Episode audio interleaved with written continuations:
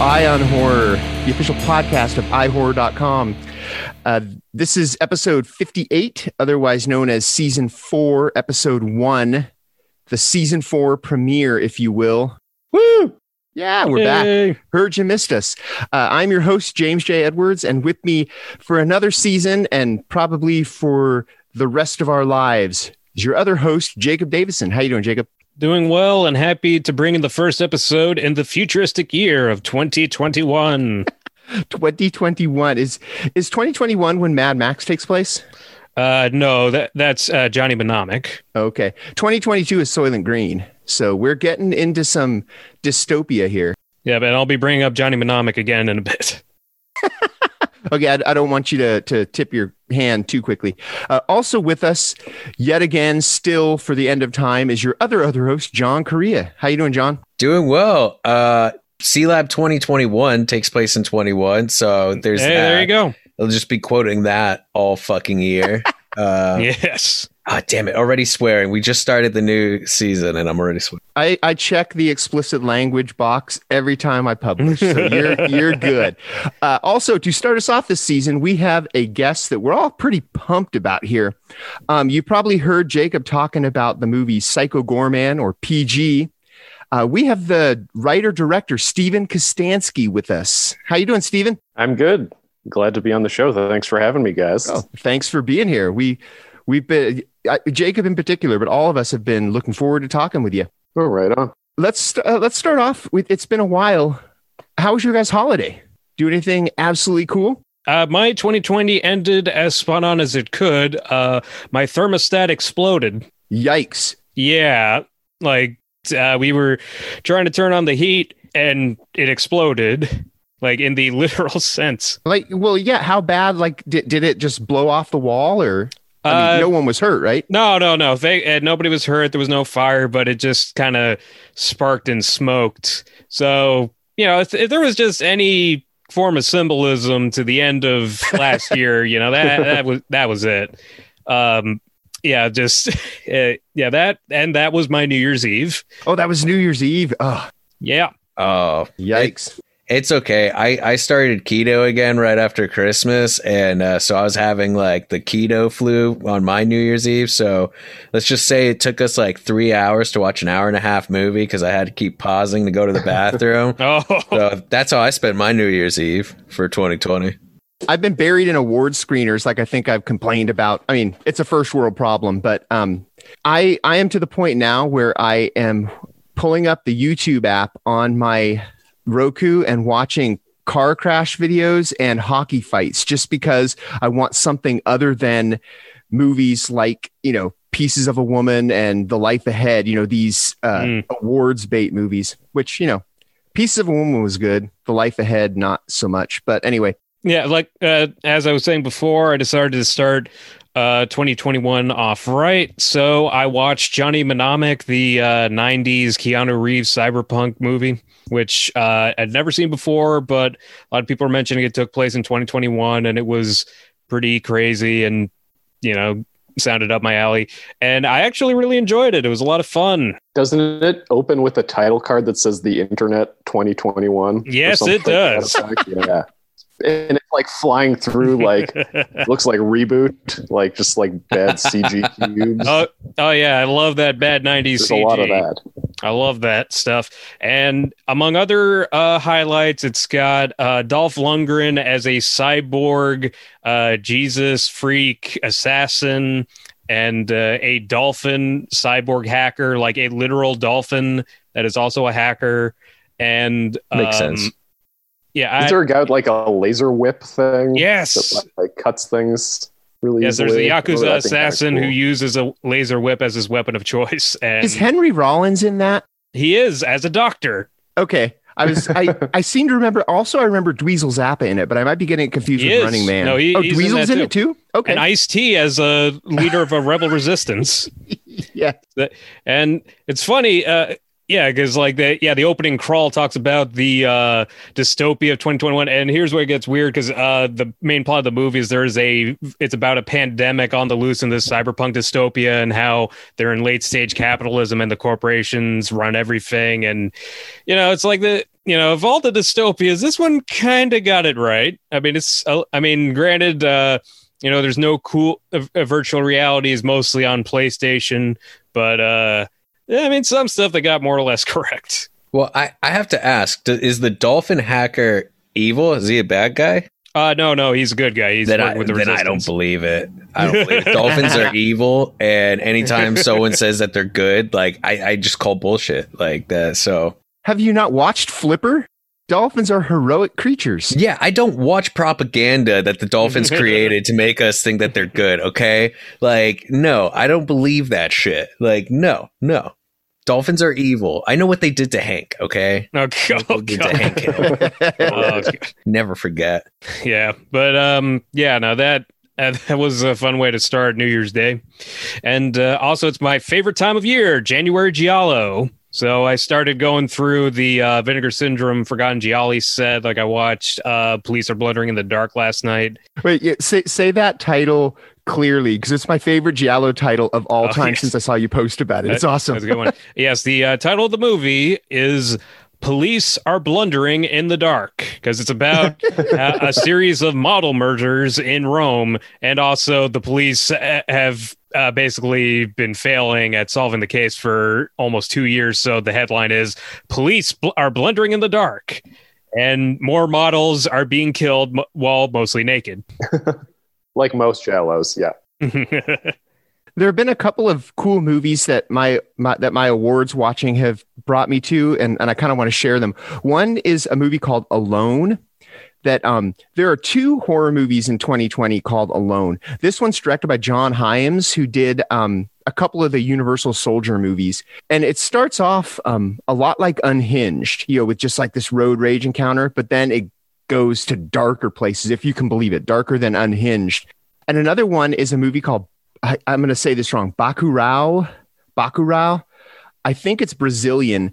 It's about this town that um, basically it, it starts disappearing. They, they can't find it on maps or on GPS or any of that stuff. And it turns out there's a reason why they can't find it. And the locals are th- there's something happening to the locals that I don't want to spoil it because it's pretty. It's a pretty crazy movie. It's called it's B A C U R A U Bacurau, I think. It's the name of the town. Anyway, Correa. Well, it felt fitting on New Year's Eve, you know, uh, not leaving the house. So, of course, we had a movie marathon. It felt fitting to uh, watch The World's End uh, by Edgar Wright again, uh, you know, going into 2021. It, it just felt, yeah, felt good. And you know what? I, I have to say, I've always loved that movie, but I've always denied it being my favorite of the Cornetto and Blood trilogy. But I, I have to say now, after rewatching them in 4K, um, yeah, dude, The World's End is, I, I don't know, it's, it feels a little blasphemous saying, but it is my favorite of the Cornetto and Blood trilogy now. Uh, wow. I, I know, I know. I'm going to be uh, big takes, big takes here, big takes. Mr. Takes. But but other than that, um, I I got a few new Blu-rays. Uh, I got Synapse's Massacre at Central High, uh, which is an beautiful set. I knew nothing about this film, but just solely based on the fact that they gave it the same treatment as uh, The Living Dead at Manchester Morgue and Suspiria, I was like, okay, this film has to be, you know, pretty special for them to give it uh, this steel, this you know, steelbook with the slip and new restoration and all that. And yeah, it's a it's an interesting movie. It's a total. Um, it's about uh, these high school kids that are getting killed uh, by this not that mysterious killer, but I don't want to spoil anything. Um, but like it's it's like a slasher film, but there's no slashings. Everyone's either killed by like some form of gravity kill or an explosion. Um, you can definitely see the how the film in, went on to influence like Heather's and stuff like that. Uh, but the whole film is like uh, Lord of the Flies, but in a South Cal, Cal uh, Southern California high school. You don't see any adults until like the very end, uh, so it's just focused on these kids, and it's it's like a total uh, critique on fascism. Uh, it's It's very interesting. I had a lot of fun with it, but the restoration on it was incredible. That film looked so, like so good, uh, and it had it felt like it had no right to look that good, but it did. Uh, they really knocked it out of the park. Is it a better restoration than The Legend of Boggy Creek? Hey man, they did they did an excellent job with Legend of Boggy Creek. Oh, that's what I'm saying. Th- oh, okay. That movie has no re- right to look as good as it does. Same with what is it? Uh, the town that dreaded sundown that Yeah. Scream did. That's another Yeah. one. It's like, who made this look this good? Yeah. These previously very dirty films suddenly look absolutely brilliant. Yeah. Uh, I also uh, got Arrow's new 4K for Tremors, which, yeah. As usual, they always knock it out of the park with their packaging uh, with those special editions. But that was another transfer that looks phenomenal. Like, I never really gave the Tremors franchise a chance before. I think in previous episodes, I didn't shit on it, but like, I definitely was like, I'm, uh, I'm not a Tremors fan. Oh man, first Tremors is the best. Hell Oh, yeah. I was gonna say not even the first one. Yeah, that movie's a classic. Yes. I gave it a genuine chance, and I and I ended up loving it. Yeah, I'm a I'm a I'm a Tremors fan for the first one at least. I'm gonna try to watch the sequels at some. Mm, I, I I would stop there if you're a fan. Yeah. Good.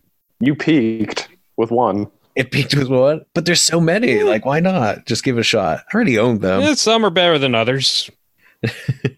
yeah, they're not all bad. I'm I'm a little too busy with my Rocky marathon right now. we just got through six, so on to Oh. the Creed movies. Six is great. The sixth one is Rocky Balboa, right? That's Yep. like the okay. So there's eight movies because if you count Creed and Creed two. Steven, what have you been watching? Share with us some uh, what's going on with, uh, with your of, viewing. speaking of your, you watching uh, like awards caliber films, I ended 2020 watching Freddy's Dead: The Final Nightmare, uh, Nice. which was just as bad as I remember it being. Um, I watched that one recently too, and it's actually worse than I remembered it. Like I remember having fun with it. I think five is still my least favorite. Five, I think, is like borderline unwatchable. I watched that one the day before Oof. because for some reason I've decided like I, I should give the like lesser nightmare sequels a chance and see what's up with them. And uh, so yeah, I ended 2020 with Freddy's Dead.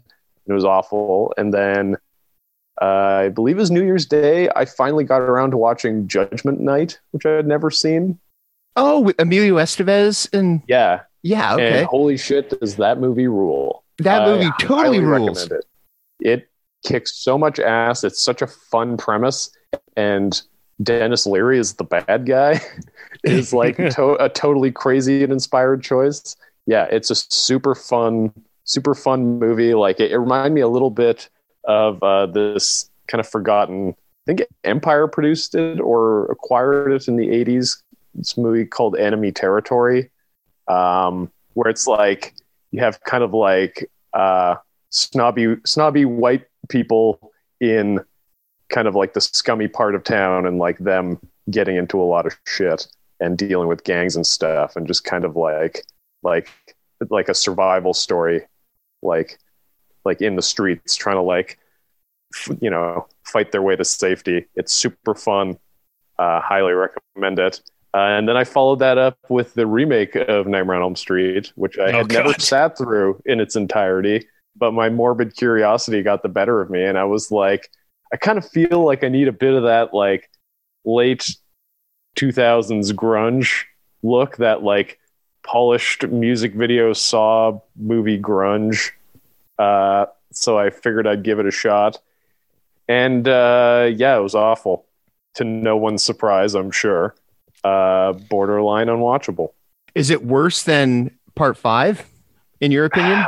I would rather watch any of the Englund movies because, yeah, Jackie Earle Haley is a good actor, but like his, I don't know, I just think his Freddy sucks. It's boring. It's Mm. like dead serious.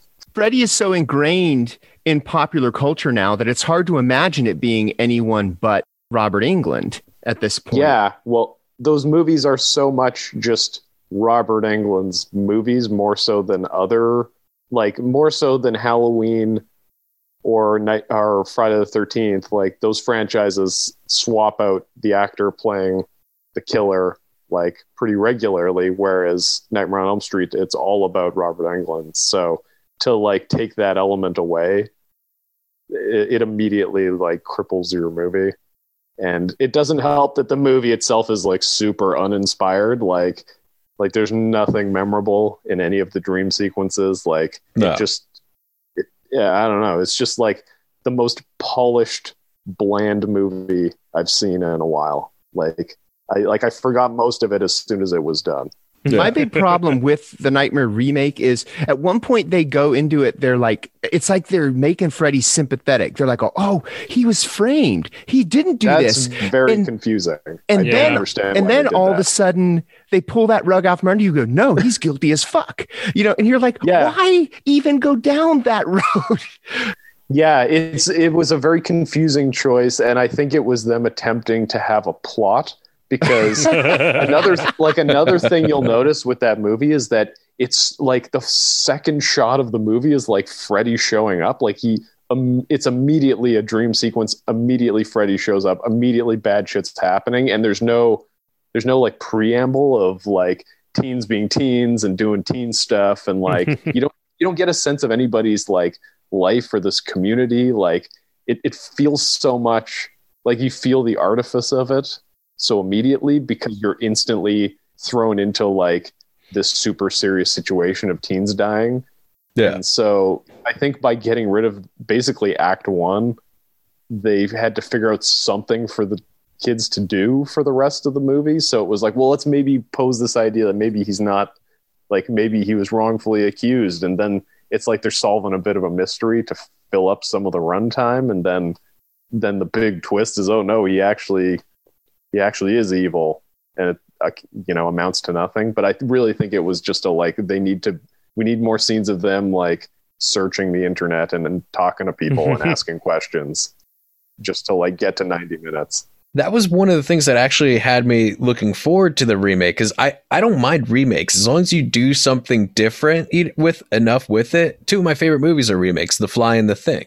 You know, uh, you just got to make it your own. And I really dug the idea of taking Jackie Earle Haley and like making him a very serious, no no fucking around Freddy. And uh, by doing that plot of, oh, he was framed, he was innocent, and they murdered him, so he's a vengeance demon. I was really stoked about that. But boy, yeah, they bungled the shit out of it. And you're right, none of the nightmares. You have all this like advances in technology. You could have done some really cool and gnarly stuff with it, and they were so boring. And uh, yeah, Well, and like taking practical gags from the first movie and like pasting a layer of CG over it, like the Freddy like pushing through the wall gag.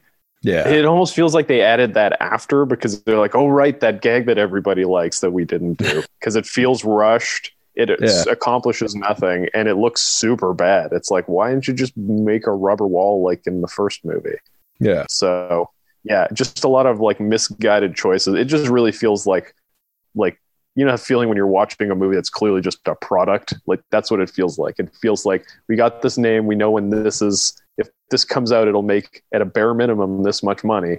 Yep. And so whatever like just fill that 90 minutes with stuff and we'll make our profit and let's move on. Like it just feels so by the numbers. Uh that yeah, it's like there's really no reason to give it a rewatch. I'm gonna say. so I took that bullet for all you guys. You don't need to go back to that movie. thank I can you. confirm that now. Yeah. B- before we move on to the interview section, I just I want to jump back to Judgment Night because you can't talk about Judgment Night without mentioning that incredible soundtrack. That's Oh, a great yeah, yeah. soundtrack. It is it what they did is and I remember I mean I'm old enough to remember when Judgment Night came out in theaters. They basically teamed up rap artists with heavy metal and hard rock artists. So you have like House of Pain and Helmet you know doing a song or you've got um Run DMC and Living Colour and I think Ooh. Slayer and Ice T. I mean it and the whole thing it just reeks of that um that post grunge 90s you know drop D tuned, you know, heavy aesthetic, but then you've got the rap over it. So I mean, it kind of was it, it kind of invented nu metal before nu metal was a thing. I mean, so we can blame Judgment Night for Limp Bizkit, I guess. Well, you take the good with the bad because you got a good movie out of it, but you also got nu metal. we should thank Judgment Night for bringing us Limp Bizkit, is what you should be saying. Fair. Okay. Point Point taken. And the Mission Impossible 2 theme. Oh, yeah, yeah, that's true.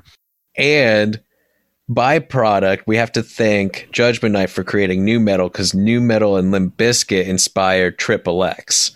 And Okay. without Triple X, we wouldn't have Triple X Three: The Return of Xander Cage. So Which is a great movie. Well, and Oh. also we wouldn't have the soundtrack to Freddy versus Jason. Not to constantly Oh, steer yeah. back to Freddy, but man, that is a great 2003 soundtrack. Oh, yeah. if you it's- want, if you want a perfect timestamp of 2003 on the dot, it's that movie's soundtrack. That and Resident Evil, the, res- Oh, yeah. the Oh, original yeah. Resident Evil soundtrack. Oh, the one where it's isn't it like Marilyn Manson and who I don't remember the composer's name, but yeah, you like teamed up with the composer and did a bunch of tracks on it, and it boy is that 2002. Oh yeah.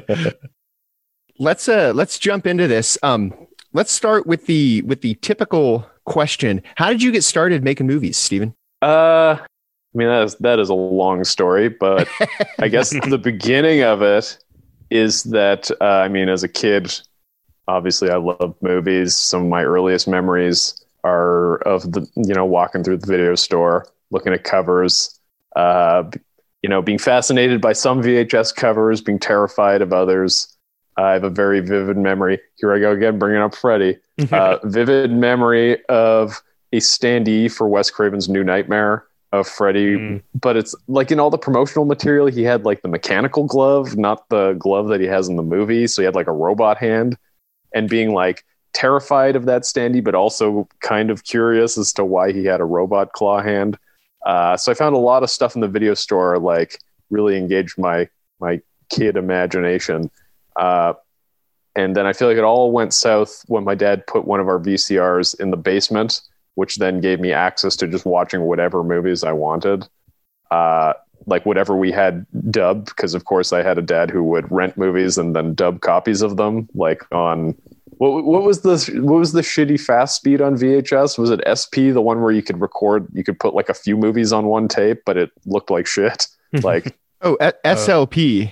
yeah. Yeah. So it was, we just had all these ta- crudely labeled tapes with all these movies on them, like Robot Jox and stuff that I would just endlessly watch in the basement. And it was my ability to kind of like obsess over movies. Whereas before it was like, you know, as a kid, it's like a, like kind of a family event. You're watching movies and that's all it was. But once I had the ability to like pause and rewind and like revisit moments. Like that's when it really clicked. I was like oh like i want to like i want to start making stuff like this. Because i'd, I'd always been very like artsy. My mom's an artist.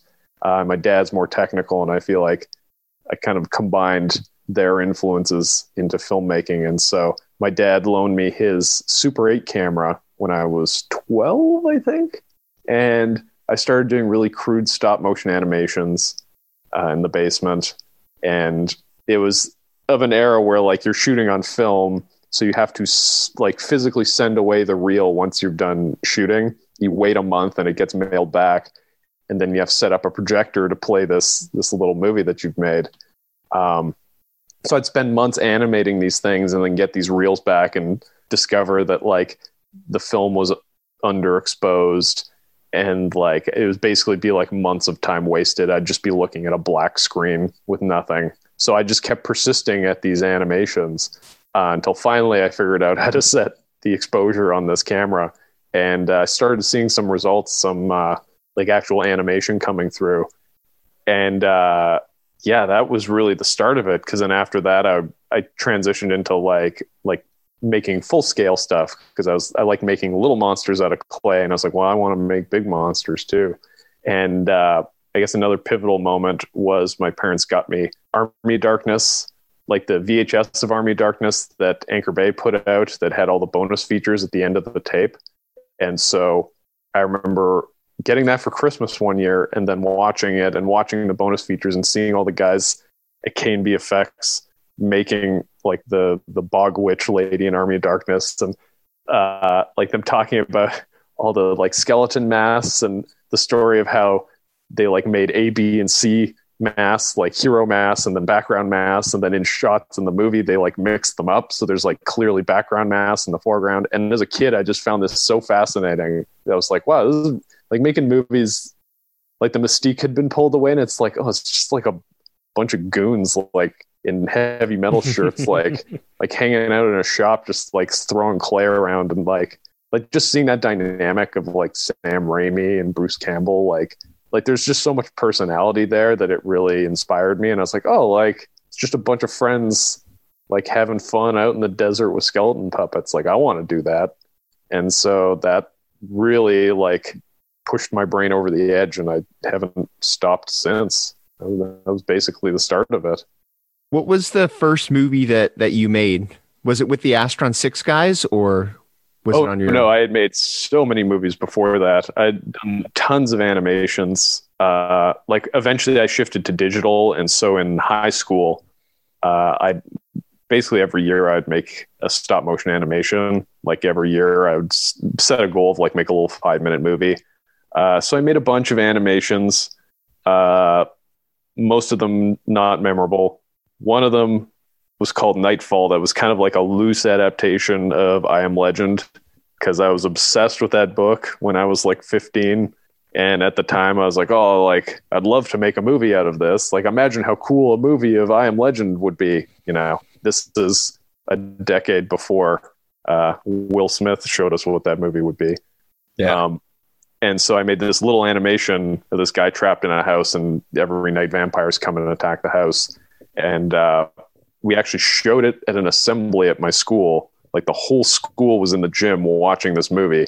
And the movie had, I put in a very overt jump scare that if you're watching it at home or on your computer, it's not going to get you. But for some reason, it landed like gangbusters with the entire school in attendance. And it was one of those great scares where everybody freaked out, everybody screamed, and then it led into the like post freak out like laughter like kind of quiet discussion of like oh my god i can't believe that happened uh, and just sitting in the audience like with like hundreds of kids like watching this happen was it's still like one of the highlights of my film career because it's that's the reaction you want when you're making movies is you want to be able to like you want to know that you have that control over the audience to like kind of slap them around a bit, but then also kind of like make them like it, if that makes sense. Like like they're getting knocked around and they're on this roller coaster, but they're right into it, and just that feeling of uh, like captivating my uh, grade school audience like that was really really satisfying as a kid. So I mean, Nightfall was a notable uh, early short film of mine. Can we see these anywhere? Are they on YouTube or anything? Any of your early shorts? Uh, no. You don't like, want us I'm- to see them? these, are, these are so early that I would be embarrassed to Oh, show okay. anyone. I yeah, I have I have to have a cutoff point somewhere. Like I mean, I've been making stuff since I was 12 years old, and like yeah, it's, But you sold that jump scare to us so hard. Now we want to see it. I know I sold you the I sold you. See, this is what I'm doing. Is I sold you the story of it, and now Ah. that you'll you'll never see it, so you'll always have this image in your mind of this perfect jump scare.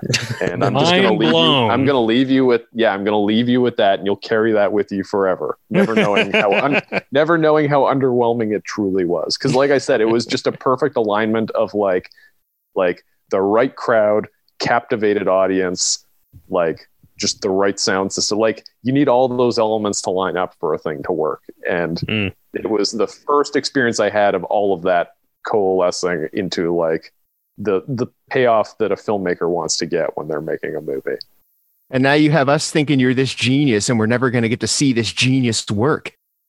what, what he's trying to say is he's he has put it online before and, other, and like it got crapped on. No, I'm, I'm messing. Oh, I definitely showed it to the Astron guys and they shit all over it. So that's another reason why I don't want to I don't want to put it out there because yeah. You're right. It's already been ripped on, so I don't need any more of that. Now, how did you get hooked up with the Astron 6 guys? Uh, so how that happened was there was a local film festival uh, in Winnipeg called the Winnipeg Short Film Massacre, uh, which was co-run by uh, Jeremy Gillespie, who's one of the Astron guys, Um, and in Winnipeg, it was like the go-to thing to do on Halloween because all local filmmakers would submit their horror short films that they made to this film festival. It was like an amateur uh, film festival and Halloween themed, so they had to be horror shorts. And so everybody would submit their movies. They'd pick ten. You'd go to this screening where they'd screen all the movies, and then a panel of judges would pick the top three uh, short films. And so I submitted my movie. Well, actually, no, I got to back up a little bit. It's a convoluted story, but I actually met Adam Brooks because he was a uh, friend, like friend of a friend. Like we had a, a mutual friend. His brother Adam was friends with, and so I did. He kind of like circled around like kind of the friend groups that I hung around with, even though he's like 15 years older than me.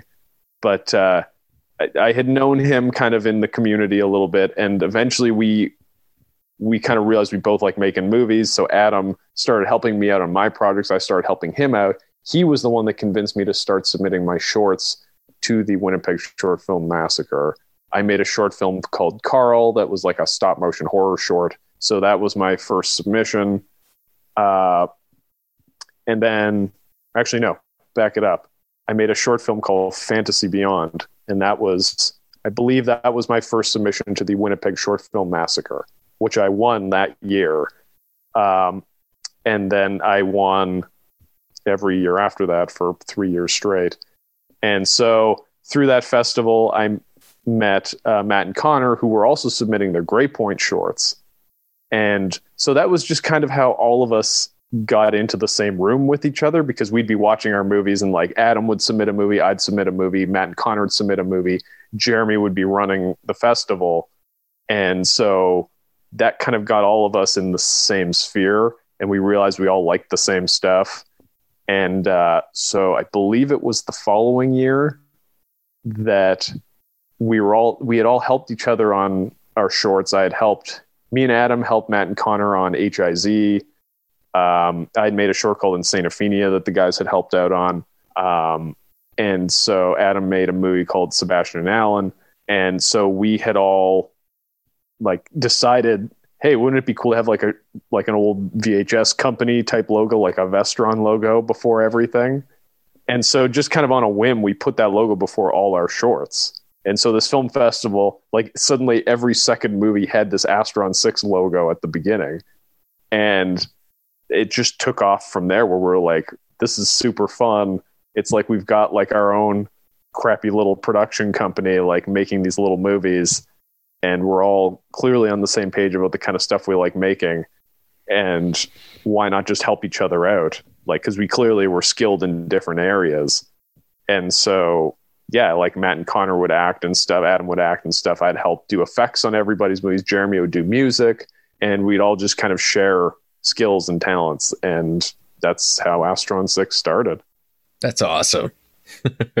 Sorry, it's a very convoluted story, but uh, yeah, it, it all just happened so naturally the way it progressed. Like, it was very clear, like, at this festival watching each other's movies that, like, like we all sh- share like a similar passion and just have talents in different areas so it made sense to team up and uh, we're just such like a misfit group of guys that I, I still feel like we we if we didn't share the love of like filmmaking and movies like we probably would not share a friendship. Obviously it's grown into more than that like since then. Like we you know have bonded pretty tightly like over the years. But at the time like I just felt like we all came from such different places that it was an interesting way to like mix us up, which I guess is like true of any kind of filmmaking, like working on any set, like you're getting such a like a, a variety of people getting mashed together. And so yeah, we're just a, an interesting and eclectic mix of personalities that led to some some interesting product. The first Astron 6 that I was exposed to uh, was Father's Day. And my my impression from Father's Day watching it on the screen is it just looked like five guys having the time of their lives making a movie.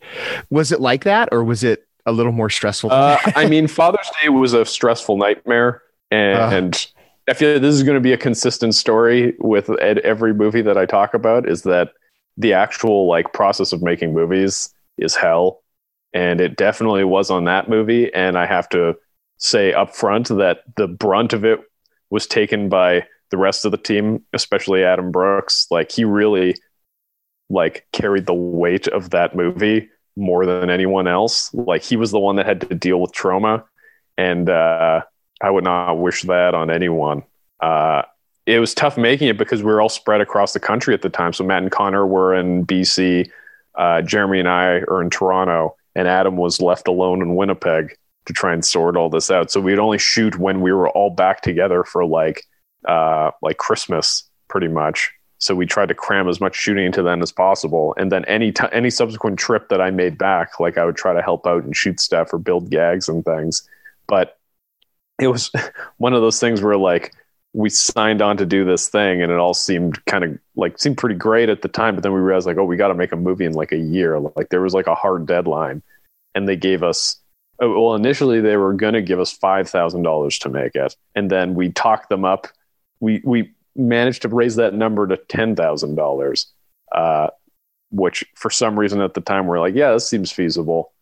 Uh, like 100% is not. Um, so it was really just like the most guerrilla filmmaking imaginable. Um, and just shooting it kind of piecemeal, like whenever we can squeeze stuff in, uh, just to make it work. So yeah, it was a real chaotic mess of a production. Uh, but I think, I do think you, you need some of that to get get some personality in your movie to get that passion on screen. I think the chaos sometimes translates into uh, fun filmmaking. And I think a lot of Father's Day has that. You don't see any of that turmoil on screen, at least to me. I, for me, Father's Day is, it seems like the kind of thing that as soon as you guys say cut, everyone starts cracking up, you know, because of what you just shot. I mean, there was moments like that for sure, but I think that was more us losing our minds and laughing out of insanity. Like laughing, laughing just to like keep from like sticking a gun in our mouths. that kind of laughter. But uh yeah, I mean, that's that's a real testament to the to the rest of the guys is that like they they're able to perform and like when they especially like Adam, Matt, and Connor, like when they're together, that's my favorite dynamic, and I will try to put that in every movie I possibly can. Like having having those three guys in one space riffing is the best thing ever. And Father's Day, I think, out of all of Astron's movies, does that the best. Um, and so it's a real testament to their abilities uh, as like actors and comedians to be able to like turn it on even in the worst situations and still be hilarious and charming and engaging. So yeah, it's really like those guys their performances and their characters and the dynamic between them I think is what carries that movie. Now, we I mean it's going to seem like we're skipping ahead here, but we have to talk about Psycho Goreman because that's why we're here. Oh yeah. so let's. Oh yeah, that movie. Yeah, yeah, the, the one that we're trying to get people to watch. Uh, how was the because a couple of the Astron guys helped out with that, but it's not an Astron six production, correct? No, it's its own weird thing. Uh, okay. Uh, I mean, in the same way that the Void was its own weird thing. I mean, not everything is an Astron six production. I think like that brand, it's pretty apparent what that brand is at this point, and PG is very much a Steve Kostanski movie, like through and through. Like that was that was the offer that I was made from my very generous uh, financiers that approached me uh, after the Void. They, I was basically given the offer of like, we want you to make something in the line of like more in line with like Manborg, like where we just kind of let you have free reign and just make something crazy and see what you come up with. And so yeah, I mean, I wrote this wrote this treatment. Uh, like I don't know, it was over like a week or something. Like I, I had had this idea for a little while of like kind of pairing a monster with kids, and uh, specifically the image of like having a big like lumbering monster man sitting at a drum set always seemed funny to me. And then the the lore that I've now built around the the creation of this movie and this idea is that uh, I was watching Rawhead Rex and sitting there bored because that movie's boring as hell, and uh, just thinking like, well, like I love this idea of like an ancient god monster that's resurrected, but it doesn't go anywhere where with that idea in my opinion. So i like the i wanted to like see like what's the spin you can put on that concept. And uh, i was also like thinking about et and that kind of like kids adventure premise and how like there's never really been a dark version of that where it's like kids kids paired with an alien being but what if that alien being was like the most horrible creature in the universe? And at no point does this being learn its lesson. It just stays evil start to finish. And so that was that was where like the whole idea came together. And uh, from that point on it just I, I don't think i've ever had an idea like or like a script come together as quickly as that one because it was just like throwing everything that i liked into one movie um, because it so much of it is built on like half formed ideas of other things that i had and just kind of like mixing it all in a pot together and seeing what happens. And it was easy once I had this through line of like, what if these kids befriend a monster, but like, what if the kids are also crazy? Like once I had that dynamic settled, it like it really just kind of fleshed itself out, and uh, yeah, came together pretty easily. And that's that's where the premise came from. I was about to say because you you talk a lot about psycho uh, PG being the ultimate evil, but watching the movie, I felt like he was like the title of most evil. He he was kind of going toe to toe with the little girl a lot because she uh, was was very evil uh, in a very like young child way. Well, and that's a thing that I don't see in movies. It, it was another motivation to pursue this plot was that I don't see like kids acting like real kids in movies enough.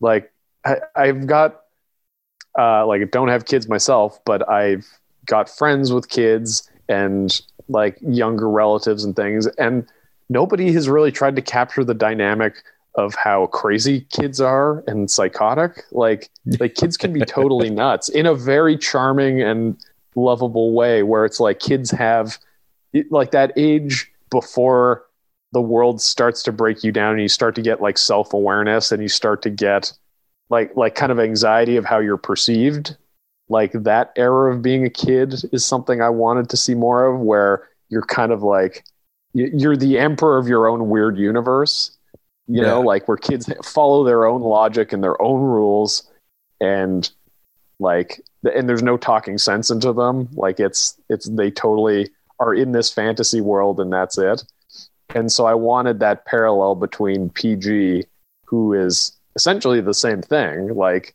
I, the point was to kind of draw parallels between like a Skeletor or a Darth Vader um, or a Cobra Commander, like all these villainous characters that are entirely just built up on their own kind of pompousness and their own self perception of how awesome they think they are.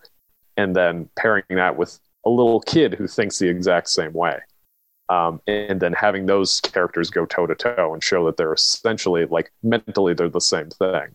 Um, so yeah, that that was kind of what I wanted to achieve with that was like have have like the most cosmic version of the ultimate evil and the smallest scale version, so the smallest scale, most innocent version of the ultimate evil, and yeah. kind of pair them, put them against each other, and see what happens.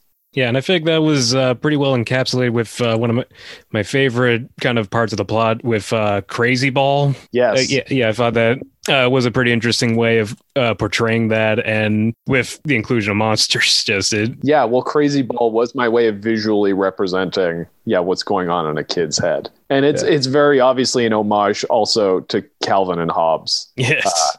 yeah, because Calvin and Hobbes is a, a comic strip I grew up on and, and love and still think is like one of the best character dynamics uh, ever represented. And so I want to like pay a little homage to that um, because Calvin is a character to me very similar to Mimi, where he's like totally in his own little world.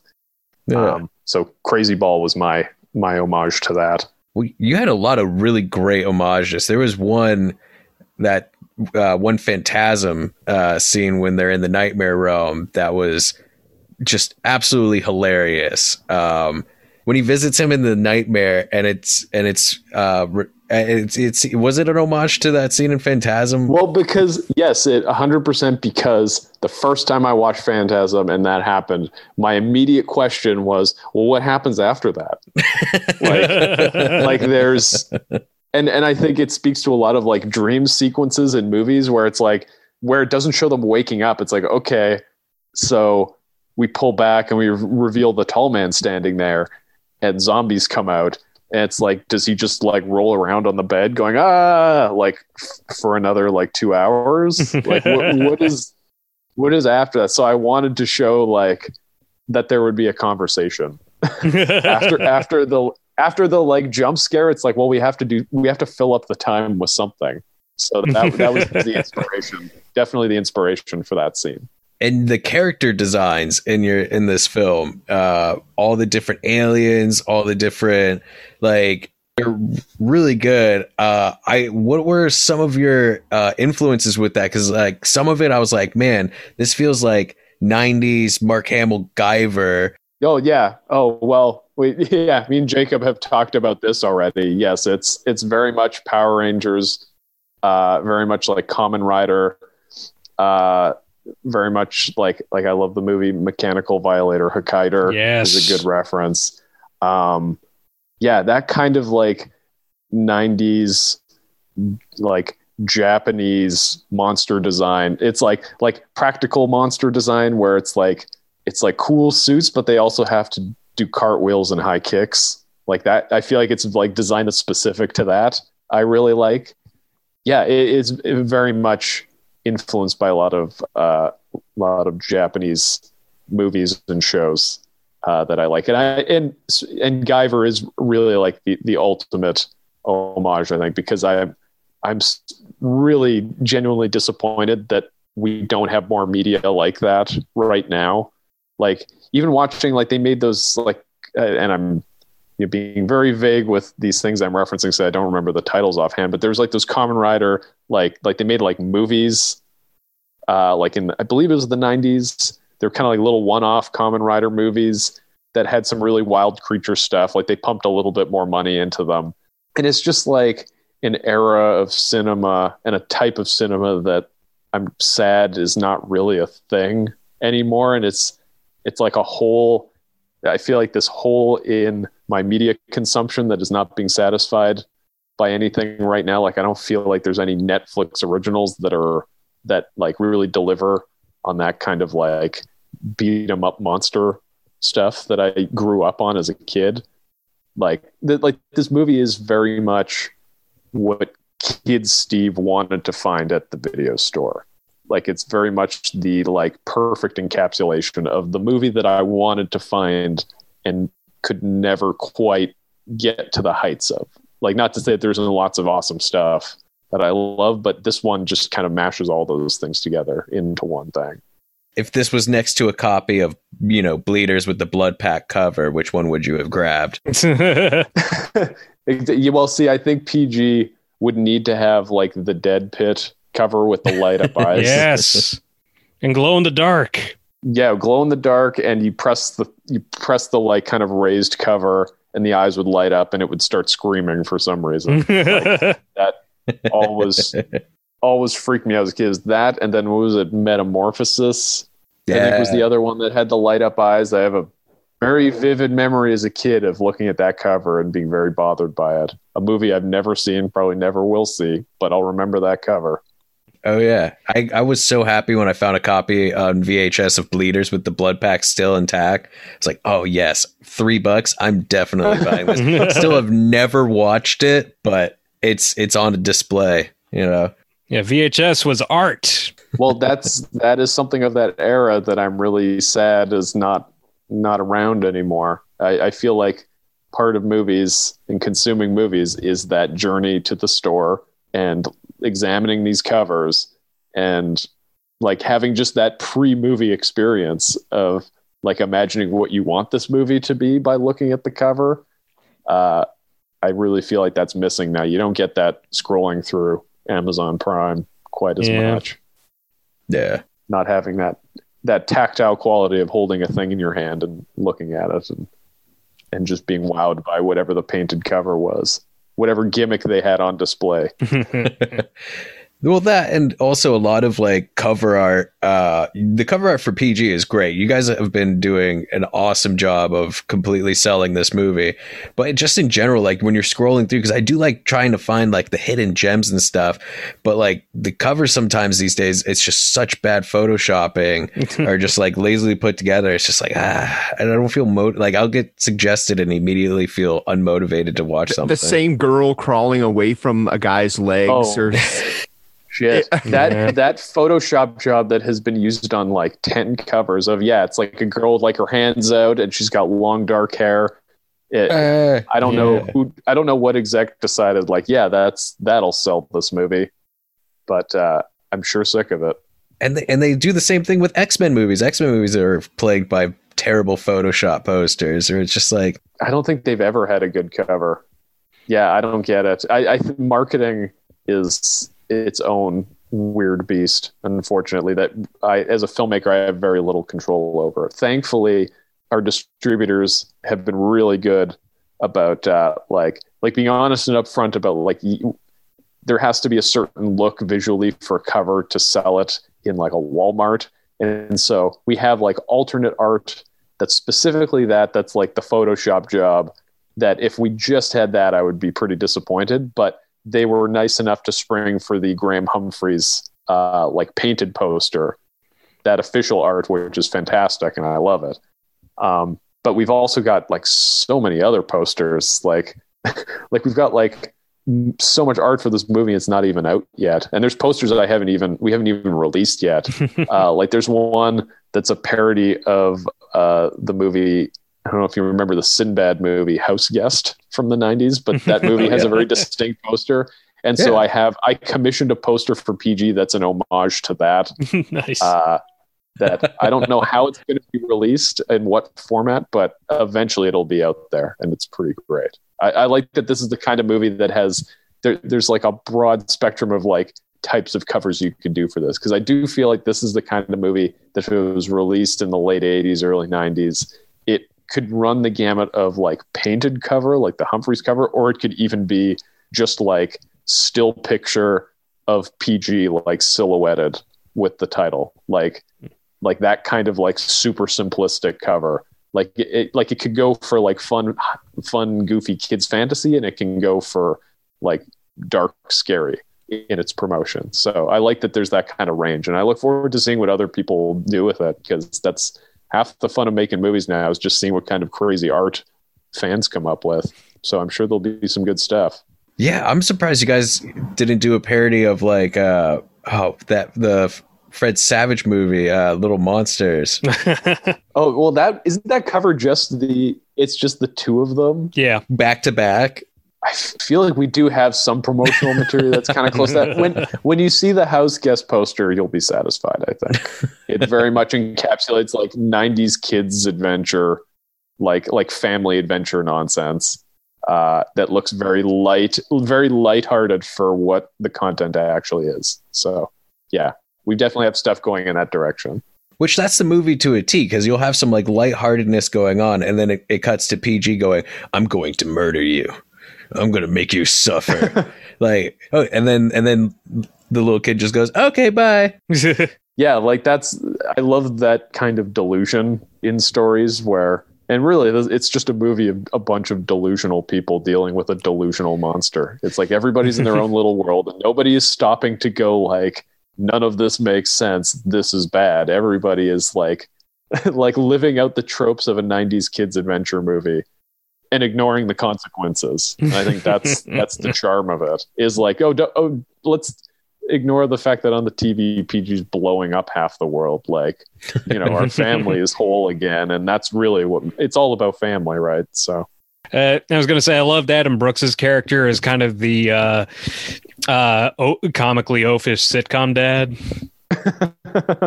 I, comically oafish, oafish until he uh, has to do have to do a flip off of a set of shelves, and then suddenly he's super capable. But yeah. aside from that, uh, yeah, it. I, I love. I, I wrote that character with Adam in mind because I knew he was the only person to pull it off, and uh, boy, did he deliver! It's. It was just great having him on set and being like, how can we make this dumber? Like I've set the groundwork.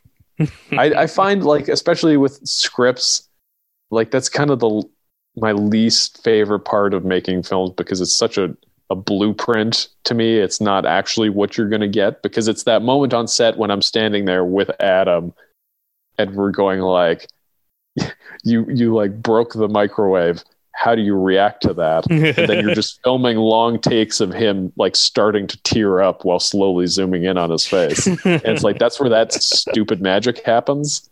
And adam is well all the astron guys are the best for that. It's like you just got to get to set and you got to get a camera on them and let them go. And then everything you get is magic. And i also wanted to ask like just how did you come up with all of pg's powers because like just uh, he's he's got so many, and just he makes good use of them. Uh, that was a case of uh, I came up with the powers as the plot needed them to be. Uh, it was very much a like, like, like I would come up with a scenario, and then I would come up with like, what is the most left turn thing that he can do right now to totally throw people off, and then I would just go in that direction. Or like what what needs to happen to advance the plot? And then pg can magically do that. Because that to me is is a trope that i love and i feel like i'm kind of making fun of it throughout the movie. The like the fix all macguffin where it's like like the gem is this thing that has powers that can control pg sometimes but not really other times. Like it's it's only really like just a way to like push the plot forward. I, I made a very conscious decision when writing this to not get bogged down in that logic and if anything just draw attention to how stupid it is because the movie would have been real boring if i got if i if i built a mythology that made too much sense like half the movie wouldn't even happen. And so i i just embraced the nonsense of it. Um and you know not to like spoil the end of the movie but like like how macguffins ultimately end up meaning nothing in every movie like drawing attention to that as well. Um, and so yeah that applied to pg's powers where it was just like like like taking a bunch of like leftover ideas of other stuff i had and being like well what should he do in this scenario? Like what what's his idea of giving a character an honorable death and then running down a list of nonsense i've come up with and seeing which which one would throw the audience the most in committing to that? I definitely don't want to spoil the the warrior's death that PG gives people because that is a highlight. It is yes. one of my favorite bits in something I've seen in anything I've seen recently. And I, I just the only thing I have to ask when it comes to the Warriors deathbed is that actually his culture's thing, or is that just something he himself came up with, being like, "Oh yeah, this is a this is a true Warriors death," because everyone seems so against it.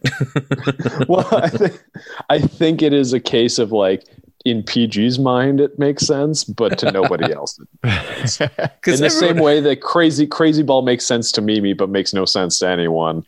like his his logic of what like what honor is is entirely specific to PG and no one else. And the reason he gets away with it is because he's this ultimate being that can just totally dominate the universe. So uh. it's people don't accept it. They, you know, no nobody accepts what he does to them. But PG is totally okay with it. If that makes any sense. Oh yeah. It was just one of those funny bits of of just like the constant like in my culture, you know, this is the way a warrior dies and it's just like after a while you're like I I don't think so. We're meeting a lot of people from like his area and like none of them are liking this. yeah, I, I, just thought that yeah, was hilarious. That's a good point. Let's wrap this up. Um Steven, what is next from you? You got anything on deck? Uh well, as you guys can see behind me, I've got some stop motion figurines on the go. Uh, I, you know, because we're still in a pandemic, I've got some stuff uh, that I'm working on at home, some animation I want to do, some like proof of concept type stuff, and some little animated shorts that I've been making. Because uh, yeah, when quarantine hit, I started uh, kind of bringing back my my uh, little stop motion setup that I used to have, and really got into that. So after making PG, and especially after uh, like I shot four episodes of the Day of the Dead TV series uh, from August to no, well, beginning of December, I guess. Uh, was such an exhausting experience shooting a series in a pandemic that I, I think I'm going to stick to my stop motion and, and writing for the next little while. Psycho Goreman, the 22nd, right? January 22nd? Yes. Yeah, that is whatever theatrical is. That's what Yeah. it's going to be.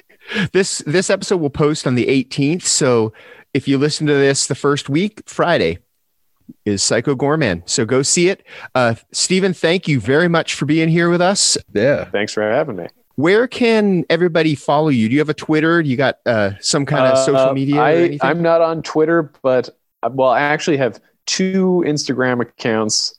Uh, Archduke Nightmare is one of them. That one is more uh, dog centric. Uh, but if you want to go to my Kill Kostanski account, um, that account is primarily just my effects work. Uh, so I recommend everyone go to that one because I post uh, stuff about my little stop motions that I'm doing and pictures of past uh, effects and movies I've done. So yeah, that's that's the place if you want if you need your Steve Kostanski fix, go to Kill Kostanski on Instagram. Right on. Oh, cool. The, um, our theme music is by Restless Spirit, so go check them out. Our artwork is by Chris Fisher, so go check him out. Uh, you can find any of us um, at the Ion Horror Facebook page, the iHorror Facebook page, the Ion Horror Twitter, the Ion Horror Instagram, uh, ihorror.com. Am I missing any, Correa? Uh, I horror the flamethrower. The flamethrower. Yeah, we got we got a The flame. kids love that one. Merchandising. Merchandising. Uh, and wait for next next year when we make the laser. Uh, we got a laser in development. But we're we're we're stuck on concept on what color we want it to be. I wanted green. Uh, the people say that purple's stronger. I like the purple, but I- it's a whole thing. so yeah, we're not hard to find. So if you want to at us for any reason, uh, get at us. Um, and we will see you in a couple of weeks. So uh, for me, James J. Edwards, I'm Jacob Davison. I'm Jonathan Correa. and I'm Steve Kostanski. keep your eye on horror.